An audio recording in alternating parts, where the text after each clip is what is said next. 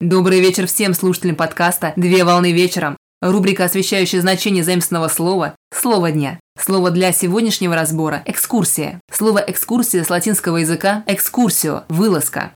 Экскурсия – это посещение достопримечательного места с целью ознакомления. Экскурсия представляет собой индивидуальное или коллективное посещение центральных мест, музеев и прочих достояний с культурно-просветительскими или учебными целями. Демонстрация объектов на экскурсии происходит под руководством квалифицированного специалиста, экскурсовода, который передает аудитории свое видение объекта, историческую хронологическую справку, оценку памятного места, связанного с объектом. При этом участник экскурсии считается экскурсантом. В России в конце 18 и в начале 19 века экскурсии впервые стали внедряться в учебные учебный процесс прогрессивными учителями. Так, экскурсии стали органической частью образовательного процесса в школьных учреждениях. А в 1910 году в Москве была создана Центральная экскурсионная комиссия, обслуживающая учителей и школьников. Например, организовывала поездки за границу Экскурсии могут различаться по содержанию – многоплановые, обзорные, тематические, учебные, по составу и количеству участников, индивидуальные, коллективные, для взрослых и детей, для местного населения, по месту проведения, комплексные, музейные, производственные, по способу передвижения, пешеходные, транспортные, по продолжительности, время регламентируется программой экскурсии и по форме проведения – экскурсия лекция, экскурсия прогулка, экскурсия спектакль.